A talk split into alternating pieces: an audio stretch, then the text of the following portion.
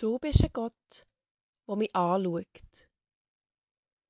Du bist ein Gott, der mich sieht. Du bist ein Gott, der mich richtig sieht, der mich wirklich sieht. Bist du ein Gott, der mich anschaut? Bist du ein Gott, der mich sieht? Bist du ein Gott, der mich richtig sieht, der mich wirklich sieht? Du bist ein Gott, der mich anschaut. Diese Worte stammen aus dem Mund von Hagar. Die Hagar war eine arme ägyptische Sklavin, eine Fremde. Und das bedeutet auch ihren Namen. Hagar, die Fremde. Die Hagar war die Sklavin von Sarah und von Abraham. Und weil Sarah selber einfach nicht ist schwanger wurde, musste Hagar herhaben.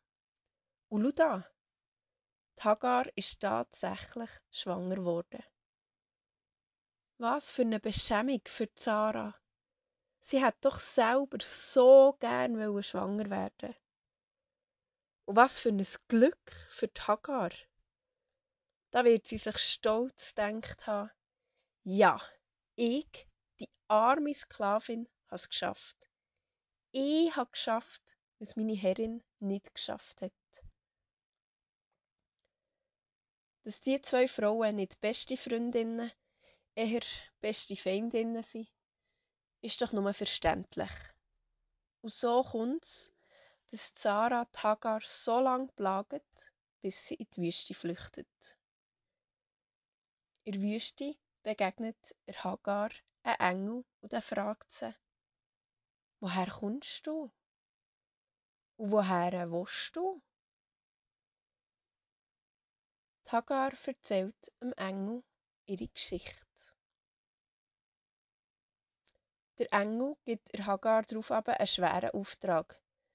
Sie soll zurück zur Sarah, zurück an den Ort, wo sie nur weg wollte. Aber das ist nicht alles, nein. Hagar soll mit zahlreichem Nachwuchs beschenkt werden. El Roi nennt Hagar daraufhin Gott. El Roi, was eben, du bist der Gott, der mich anschaut, der mich sieht, bedeutet. Du bist ein Gott, der mich anschaut.